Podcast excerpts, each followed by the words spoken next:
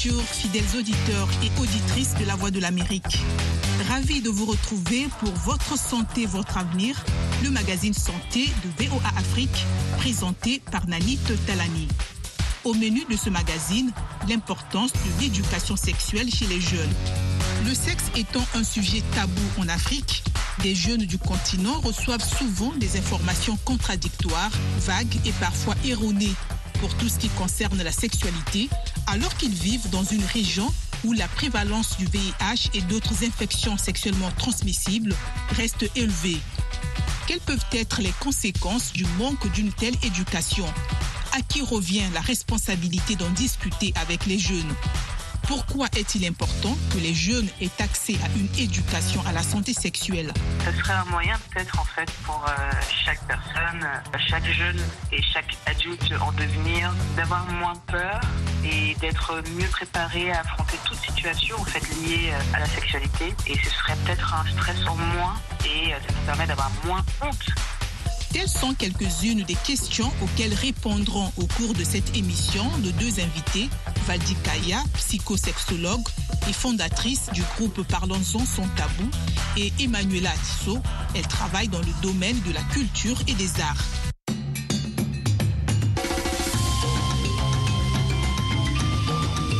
Votre santé, votre avenir, l'invité de la semaine.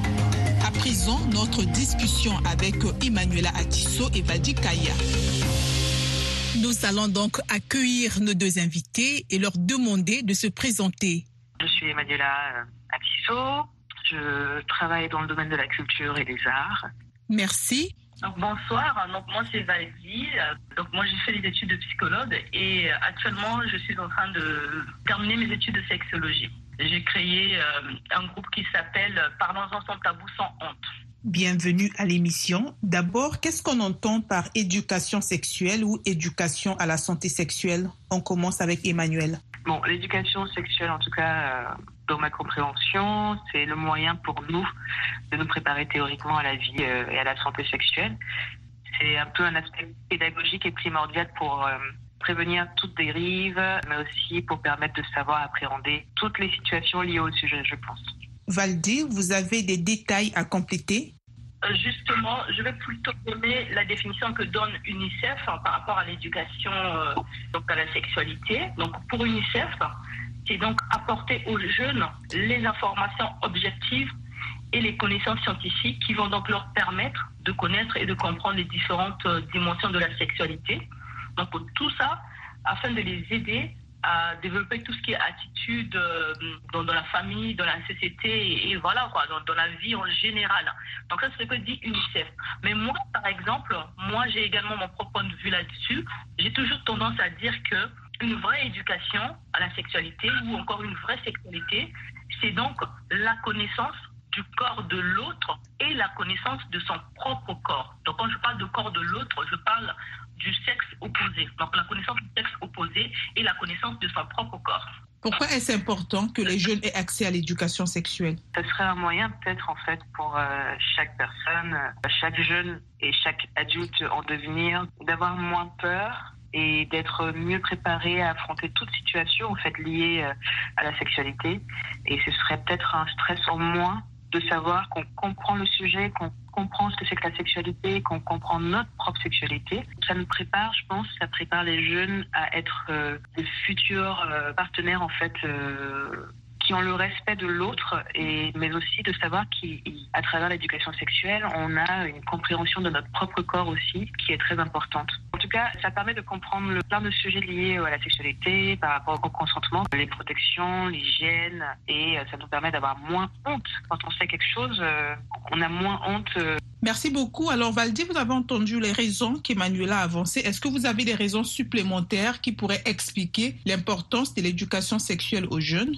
En fait, tout ce que Emmanuel a dit, c'est je suis complètement d'accord. Après, je vais pouvoir juste euh, dire dans mes propres termes que, en fait, la sexualité fait partie de l'être humain. Ça fait partie de nous, en fait. Quand un être humain, dès la naissance, en fait, on va dire dès le processus même, dès qu'un enfant naît, les étapes de développement de l'enfant, si on regarde bien, ils sont, c'est que des étapes sexuelles. Donc, on parle de bébé, on est bébé, on est enfant, et puis on va passer à l'adolescence. Mais quand on à l'adolescence, ce sont des étapes, tout ça, c'est la sexualité. Comment est-ce que euh, on différencie un enfant d'un adolescent, c'est parce que, ben voilà, il va avoir le développement de tout ce qui est sexuel et ça va se répertorier sur sa voix, sur son physique. Et donc, en réalité, l'éducation à la sexualité doit même être une vraie composante du parcours éducatif d'un individu. Donc, c'est même pas une question à discuter. C'est comme quand euh, on a décidé qu'à 6 ans, il faudrait bien que les enfants apprennent à lire et écrire et ils rentrent en CP. Normalement, l'éducation à la sexualité, l'éducation sexuelle doit être ainsi. Et euh, si on va plus loin, hein, parce que ce qui est intéressant aussi, c'est de voir ce que les autres ont, dit sur ça. Hein. Quand on parle toujours un peu de ça, on voit que c'est même un droit. Aujourd'hui, l'éducation à la sexualité figure parmi les droits de l'enfance. Donc là, déjà, si les États, ils ont dit que ça fait partie des droits d'un enfant, ben, on comprend euh, effectivement que c'est nécessaire. J'ai effectivement pensé à mes enfants, à mes filles. J'avais des tabous, comme on a parlé, dû à notre société, dû à la religion. Et je me dis aussi que comment est-ce que je veux pouvoir, avec ces tabous-là, comment est-ce que moi, je veux pouvoir donner une éducation sexuelle à mes enfants? Parce que ben, le contexte change, les époques changent. Donc, c'est ce qui m'a permis d'aller m'informer. Mes enfants ont 14 et 12 ans. Mais j'ai aussi remarqué que mes enfants ne me disent pas tout. Donc, il peut y avoir une maman ou un parent qui peut avoir une certaine liberté de parler de ces questions-là, mais au niveau parfois des enfants, il y a toujours une gêne. Donc, c'est comme disait euh, donc Emmanuel, il faudrait à d'autres axes, d'autres moyens qu'il faille développer pour pouvoir effectivement donner une information, que les jeunes soient libres d'avoir euh, des informations liées à ces questions-là. Et moi, je me rappelle une certaine époque, quand on était au Congo, par exemple, donc, au sein des écoles, il y avait Présièque, prévention du sida dans les écoles du Congo. Donc, c'était un programme qui était intéressant. On formait des pères éducateurs qui, eux, par la suite, apportaient l'information aux jeunes. Et ça, ça passe mieux. C'est-à-dire qu'on forme des jeunes, on leur montre ce que c'est, effectivement, quand eux, ils sont convaincus de ce que vous leur dites, ils ont la facilité eux-mêmes d'en informer les autres jeunes. Mais ces jeunes qu'on forme, il faut vraiment bien les former pour qu'ils puissent avoir des bonnes informations à transmettre aux autres jeunes. Et ça, ça passe. Donc, c'est vrai, les parents, ils n'ont pas forcément le nécessaire pour enseigner leurs enfants ou bon, le tabou existe, la honte, la gêne même au niveau des adolescents qui ne peuvent pas vraiment parler de ces sujets-là avec leurs parents. Donc, il faudrait à ce moment-là voir euh, d'autres axes, comment faire de sorte que ces jeunes puissent accéder à des bonnes informations sur ces questions-là. Mais les parents eux-mêmes, qu'est-ce qu'ils peuvent faire pour avoir la connaissance ou tout l'arsenal dont ils ont besoin? Moi, par exemple, j'avais réfléchi à ça à une certaine époque, pourquoi ne pas effectivement créer des structures ou même des entreprises, hein, puisqu'on a dit que la sexualité, ça fait partie de, lui-même. Mais malheureusement, il n'y a pas d'entreprise comme ça qui existe où des personnes sont en appui. Pour moi, je me dis que effectivement, c'est assez complexe de donner cette éducation à des individus que vous ne connaissez pas, mais les parents peuvent, des structures peuvent exister, ce sont des entreprises, des gens que les parents, on va dire, euh, contactent, et puis ces personnes-là viennent, écoutent les demandes des parents, les aident déjà à aborder certains sujets et par la suite peuvent aller plus en profondeur avec les enfants sur ces questions-là. Après, les parents peuvent se monnaie. Et là, ça fait référence à des... Quand on essaie de regarder, comme on a parlé des rites euh, en Afrique à l'époque, ce n'étaient pas des parents forcément qui enseignaient. Hein. C'était des tantes, c'était vraiment des personnes qui n'avaient pas de lien vraiment direct avec les enfants. Ça permettait effectivement à ce que les enfants soient à l'aise et qu'il n'y ait plus le côté jugement euh, où on se regarde dans les yeux, donc tu as déjà fait, tu n'as pas encore fait, ou euh, voilà, il peut avoir par exemple ce genre de structures qui peuvent être mises en place pour pouvoir favoriser ça. Après, il y a des associations aussi qui existent. Quelqu'un l'a vécu, voici son témoignage. Beaucoup de parents se plaignent que leurs enfants ne leur disent rien et même quand les enfants sont victimes d'attouchements ou même d'abus sexuels, ils ne disent rien à leurs parents. Est-ce que le manque ou bien l'absence de l'éducation sexuelle peut aussi être une cause de cette situation. Emmanuel. Certainement, parce que s'il y a un manque euh, d'éducation sexuelle, par exemple, comment un enfant saurait que l'attouchement qu'il ou elle est en train de vivre est grave? Comment l'enfant saurait que ce n'est pas le moment pour ce genre de choses? Si les enfants cachent leur sexualité à leurs parents, ou en tout cas leur connaissance de la sexualité à leurs parents, c'est parce qu'ils n'ont pas l'assurance de leur en parler, ils n'ont pas la confiance de leur en parler. Il n'y a pas de rapport de confiance qui est instauré pour que les enfants puissent parler ouvertement aux enfants. Et comme dans les familles, dans certaines familles en tout cas, c'est tabou ce genre de sujet, bien sûr que les enfants n'oseront pas directement et ouvertement aller voir les parents et leur parler de, problèmes qu'ils ont ou qu'elles ont qui sont liées à la sexualité, ni de problèmes graves, ni de problèmes juste de, du quotidien, comme par exemple avoir ses règles, comme par exemple les pour les garçons, par exemple, les, premières fois où leur appareil génital s'endurcit, s'engourdit, voilà, ce genre de choses, ils ne pourront pas aller voir les parents et leur en parler ouvertement tant qu'il n'y a pas de confiance et que le sujet reste tabou. L'éducation sexuelle aussi favorise la parole. Donc, je pense que si déjà les parents assument leur sexualité et euh, ont des connaissances sur le sujet. Et même s'ils n'en ont pas, ils peuvent euh, se rapprocher euh, d'organisations à but non lucratif ou d'entreprises, comme le disait Valdi. Il faut vraiment que les parents aient connaissance, puissent ne pas avoir peur de parler du sujet et pour qu'ils laissent les enfants venir vers eux et que les enfants, avec les connaissances qu'ils ont dans le système éducatif, puissent parler à leurs parents en disant voilà, j'ai tel problème, tel problème, il y a ça qui m'arrive, voici le sujet que j'aimerais apporter, voilà. Valdi, un complément d'idée Tout à l'heure, on a parlé des droits de l'enfant. Donc, je vais peut-être intervenir en, parlant, par exemple, d'un article qui est donc euh, la Convention internationale des droits de l'enfant. Il y a un article, donc l'article 19, où on parle du fait que les États, ils ont obligation de fournir aux enfants les mesures éducatives pour les protéger, notamment contre les abus sexuels. Donc, c'est un article qui le dit. Donc, du coup, on comprend bien que c'est tout à fait normal, comme l'a dit Emmanuel, quand l'enfant à toutes les bases l'enfant saura que là, c'est des attouchements, là, là, là, euh, là c'est mon intimité. Moi, je pense qu'on confond beaucoup. On pense que quand on parle de l'éducation à la sexualité, c'est peut-être montrer à l'enfant que, il fallait, entre parenthèses, les termes qu'on dit coucher avec les garçons, coucher avec les filles. Non, c'est pas forcément ça. Dans l'éducation à la sexualité, ça va beaucoup plus loin. Comme on a dit, on va vous apprendre, on, apprend aux jeunes en fonction de leur âge, parce que ça doit commencer à un certain âge. En fonction de cet âge-là, on va apprendre aux enfants, ben déjà, euh, c'est son corps, qu'est-ce que c'est son intimité et où est-ce qu'une personne ne peut pas y aller. Et quand une personne franchit cette barre-là, ça, c'est dangereux, il faut le dire, parce que c'est pas normal qu'une personne extérieure vienne toucher cette telle, telle partie du corps, parce que ça fait partie de son intimité, et là, ça devient abus. Mais si l'enfant n'a pas, ou cette, cette éducation-là, n'a pas été informé, et puis il y a la partie honte aussi de pouvoir dire.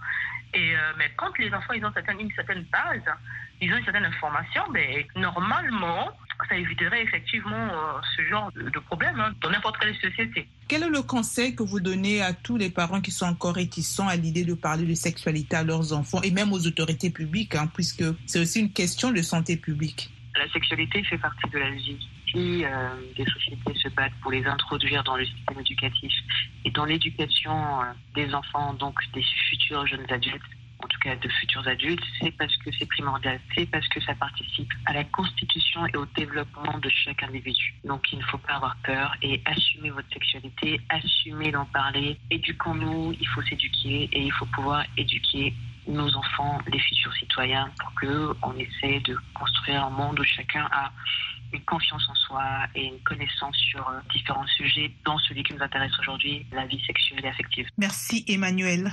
Valdi alors, je vais pouvoir imager ma réponse suite à une réflexion d'une amie.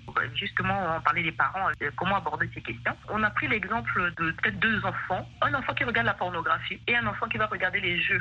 Les jeux, euh, on va dire, euh, qui jouent aux jeux où on tue, où il y a du sang. On est beaucoup plus tolérant pour ces jeux-là. Ça ne dérange pas, on va dire ça. Quand je dis pornographie, je vais trop loin, il faut le dire. Mais déjà, l'humain quand il arrive, quand il va voir son enfant regarder la, la pornographie, il va pas avoir la même réaction que quand il va voir son enfant en train de jouer à des jeux où on trace des gens, où il y a beaucoup de sang, où on tue les gens, alors que ça devait être le contraire. Donc, ça veut dire qu'il faut faire un rapport parce que c'est pas normal de tuer quelqu'un. C'est pas normal. Alors que la sexualité, en réalité, comme on l'a dit hein, tout au long de l'émission, ça fait partie de l'éducation. Donc, on aurait pu être beaucoup plus laxiste avec ce qu'on peut considérer comme pornographique et prendre son enfant, lui dire, ben, il faut pas peut-être regarder l'information là-dessus, ben, tu viens, je vais pouvoir te t'enseigner, te dire, ou encore je vais mettre à ta disposition des éléments nécessaires pour t'apprendre à connaître ce que c'est la sexualité. Donc juste par ces exemples-là, on comprend vraiment comment ce que euh, ce sujet est vraiment échappé en famille. Donc il faut qu'on comprenne cela, que ça fait tellement partie de la vie d'une personne que toute son évolution, l'enfant a des droits et ben, ce sont des droits de l'enfant d'avoir des informations. Et donc, comme a dit Emmanuel, il ne faut pas avoir peur. Hein. Si on a des questions, voilà, il y a des associations, il y a beaucoup d'associations qui euh, parlent de ces sujets-là et c'est peut-être intéressant de les approcher et surtout d'être informé, de pouvoir même s'informer, de se former pour pouvoir donner des bases à ces enfants.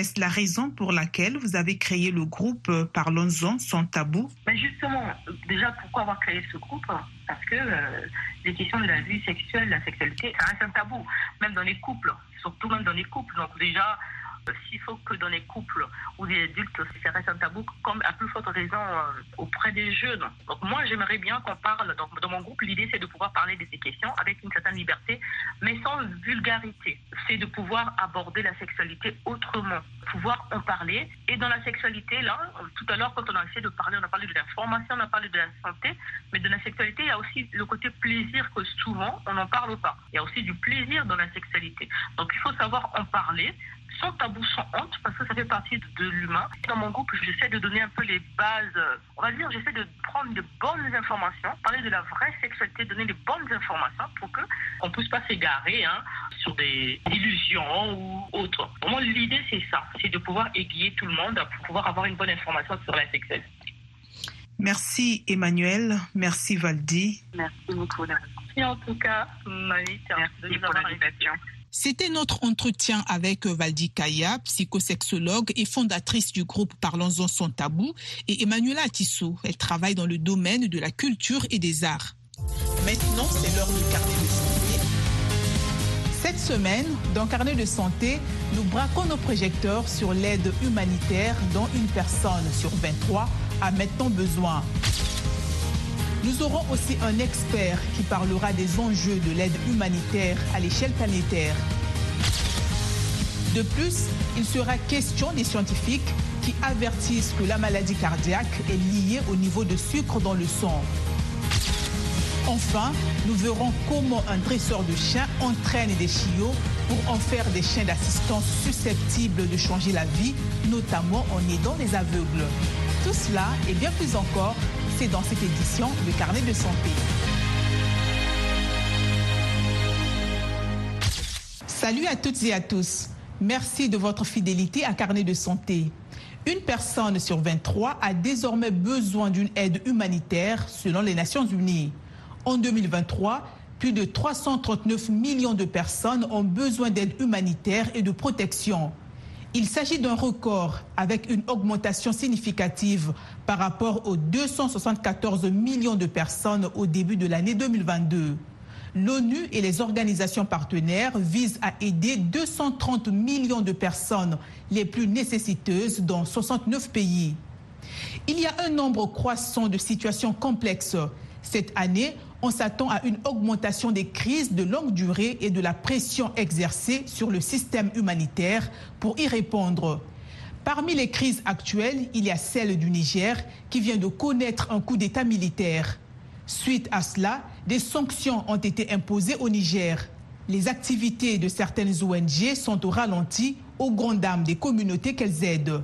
C'est ce qu'illustre d'ailleurs ce reportage de notre correspondant à Niamey, Abdul Razak Idrissa, qui est allé à la rencontre des responsables de deux organisations œuvrant dans les domaines du genre, de la paix et de la sécurité, ainsi que de la santé. Hamza Jubo est le directeur exécutif de l'ONG Escavi, Éducation, Santé et Amélioration du cadre de vie. Sa structure s'active dans l'accès aux services de santé avec un accent aux malades du paludisme ainsi que dans la promotion de la couverture sanitaire universelle au Niger. Depuis le coup d'État militaire, les partenaires qui le financent pour mener ces activités ont soit suspendu, soit reporté leur aide. La CDAO a imposé un certain nombre de sanctions euh, qui touchent évidemment le secteur de la santé. Nous, en tant qu'organisation de la société civile, nous essayons de développer une résilience face effectivement à cette situation. Par exemple, je prends le cas de la disponibilité de fonds pour nous permettre de dérouler nos activités.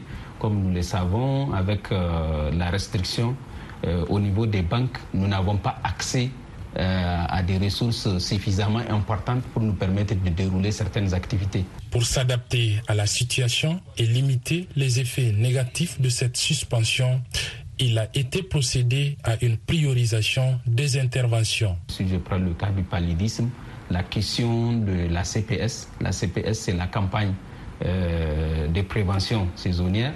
En fait, le fait qu'on amène à ces enfants âgés de 0 à 5 ans euh, des molécules pour la prévention du paludisme, comme nous savons que nous sommes dans la période des grandes euh, pics du paludisme au Niger. Donc nous essayons de faire en sorte que ces activités puissent continuer au niveau communautaire. De son côté, Rabia Jubo Magaji coordonne l'Alliance pour la paix et la sécurité à PES Niger, structure qui œuvre dans les domaines du genre, de la paix, de la sécurité, des droits de l'homme et de la gouvernance. Avant le coup d'État, elle devait se rendre dans la région de Tilaberi dans le cadre de ses activités, ce qui n'est plus possible.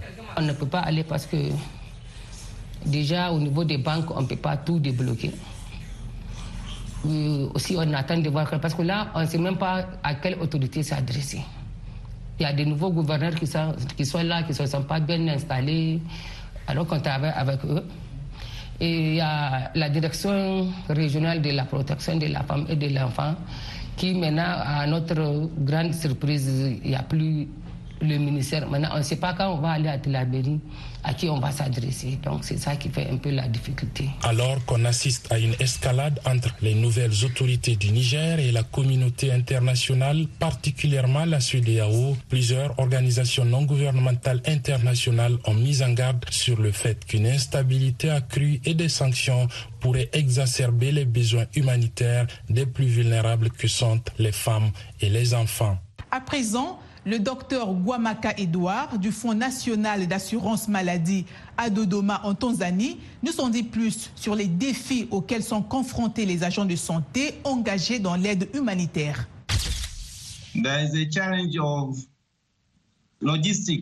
Il y a le défi logistique, comment transporter de nombreux produits de base vers les endroits qui en ont besoin. La question de la logistique est donc aussi un enjeu. Il s'agit d'acheminer ces produits de base là où ils sont nécessaires. Un autre défi est la question morale. Pendant la guerre, deux camps s'opposent. La question de la neutralité et de l'impartialité dans la fourniture des soins se pose par conséquent. C'est un dilemme moral pour les travailleurs de la santé. Par exemple, dans les endroits où il y a des conflits sociaux, quelqu'un peut juger que vous méritez d'être puni parce que vous vous opposez au gouvernement. Un autre problème est celui de l'expertise sur la manière de gérer les cas d'urgence. Vous constaterez que nous avons peu d'experts qui ont reçu une formation intensive pour fournir des soins d'urgence aux personnes dans le besoin, car il s'agit d'une spécialité, la médecine d'urgence. Ils ont donc besoin de personnel qualifié qui sont formés spécifiquement pour se spécialiser dans la fourniture des soins d'urgence. Elles doivent connaître la coordination en cas de crise, comme les inondations, pour être à la hauteur. Il faut des personnes qui soient le meilleur soutien possible. Et ce support fournira de manière adéquate des soins aux blessés, aux victimes, aux personnes affectées. Nous savons que lors d'inondations, de tremblements de terre ou de guerre, les enfants sont les plus touchés, suivis des femmes. Il faut donc disposer de l'expertise appropriée pour fournir des soins aux populations concernées. Les chercheurs qui ont mené la dernière étude sur les liens entre les maladies cardiaques et le diabète affirment que ce n'est pas une surprise que les deux soient liés. Mais ils ne s'attendaient pas à ce que tant de personnes avec une glycémie légèrement plus élevée soient également à un niveau de risque plus élevé de développer ces maladies. Des chercheurs en santé publique de l'école d'hygiène et de médecine tropicale de Londres, en Grande-Bretagne, ont examiné les dossiers de 420 000 personnes inscrites à la biobanque du Royaume-Uni. Cette banque stocke des données biomédicales comme les scanners et les résultats de tests sanguins. Ce reportage de l'agence de presse AP vous en dit plus. Il est relaté par Yakuba Ouitraogo. Les chercheurs en santé publique de la London School of Hygiene and Tropical Medicine ont examiné les dossiers de 420 000 personnes inscrites à la UK Biobank qui stocke des données biomédicales telles que des scanners et des résultats d'analyse sanguine. Les scientifiques ont sélectionné les personnes inscrites entre 2006 et 2010 et inclus d'autres qui n'avaient pas d'antécédents cardiaques. Ils en sont arrivés à la conclusion que les liens entre maladie cardiaque et diabète sont réels. Euh, ce que nous avons constaté, c'est que le risque de maladie cardiaque est présent à la fois chez les personnes qui ont un taux de sucre sanguin très élevé, ce qui correspond généralement aux valeurs euh, utilisées pour définir le diabète. Euh, mais nous avons aussi constaté que ces risques sont présents chez les hommes et les femmes dont la glycémie est modérément élevée en deçà du seuil typique du diabète. L'étude a révélé que les hommes prédiabétiques dont la glycémie est inférieure au seuil du diabète présentent un risque de souffrir de maladies cardiaques. Ce risque est beaucoup plus élevé pour les hommes déjà diabétiques. Pour les femmes, les résultats sont bien pires. Les hommes présentent un risque accru de maladies cardiaques de 30 à 50% Cela va de 30% à un niveau modérément élevé, le niveau de prédiabète, jusqu'au niveau de diabète. Chez les femmes, les mêmes chiffres varient de 50 à 100% du prédiabète au diabète. L'auteur principal de la recherche, le docteur Christopher Rench, identifie quatre facteurs qui expliquent la grande variation entre les hommes et les femmes dans la relation entre la glycémie et les maladies cardiaques. Euh, ces quatre facteurs sont, euh, pour deux d'entre eux, euh, des mesures de l'obésité, l'indice de masse corporelle et le rapport taille-hanche. Les deux autres sont l'utilisation des médicaments préventifs tels que les antihypertenseurs et les statines. Les femmes, quel que soit leur niveau de glycémie, sont plus obèses et ont un rapport taille-hanche plus défavorable que les hommes de notre échantillon. Le glucose varie en fonction de ce que vous mangez au cours d'une journée. Par exemple, lorsque vous absorbez soudainement une grande quantité de sucre après avoir consommé une boisson gazeuse, explique le docteur Rench.